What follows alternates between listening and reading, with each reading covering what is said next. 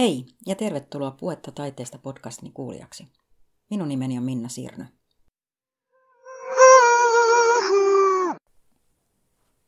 Ilman taidetta voi elää.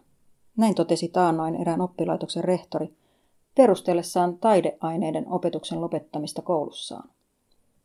Ajatus elämästä ilman taidetta herätti minussa vahvan tunnemyrskyn.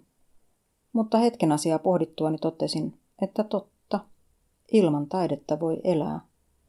Eläähän ihminen ilman vettäkin, ainakin joitakin päiviä. Kysymys kuuluukin, millaista elämää ihminen eläisi ilman taidetta? Taideneuvoston jäsen, taiteen akateemikko Eija-Liisa Ahtila on sanonut, että taiteen tehtävänä on auttaa meitä ihmisiä ylittämään omat rajamme. Näin on nyt ja näin on ollut läpi ihmiskunnan historian.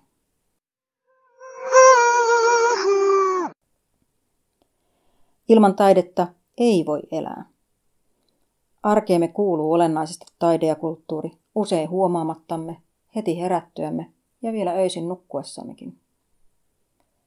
Juuri taide erottaa meidät eläimistä.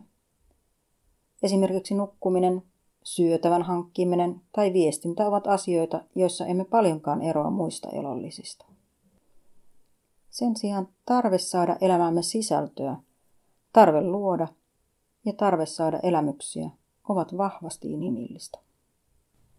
Luominen ja taiteen kokeminen ovat perustarpeitamme, sillä miksi muuten jo 24-7 ruokaa metsästävät ja niukalla kalorimäärällä elävät esivanhempamme olisivat käyttäneet energiaansa ja aikaansa taiteen luomiseen.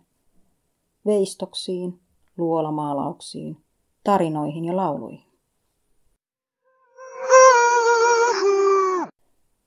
Vaikka taiteen kokeminen ja tekeminen ovat selkeästi perustarpeitamme, harvoin ymmärrämme, miten elämämme muuttuisi, jos televisiot sammuisivat, kirjastot ja kaikki maailman kirjat katoaisivat, yhtään laulua ei olisi olemassa, yhtään kuvaa ei olisi nähtävänämme, ja vain tietokoneohjelmat suunnittelisivat ja toteuttaisivat elinympäristöämme. Taiteesta on selkeästi tullut saavutettu etumme, jonka arvoa emme aina tunnusta – tai edes tunnista.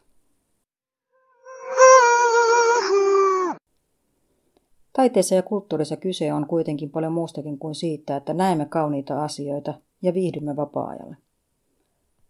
Hyvän elämän on saatavaa olla muutakin kuin nukkumista, syömistä, ruoan hankintaa ja lisääntymistä.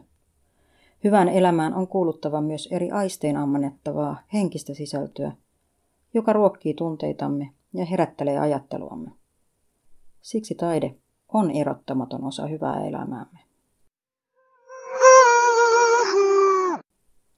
Taide tai sen kokeminen ja tekeminen eivät ole salatinlehtiä joka päivässä leivässämme.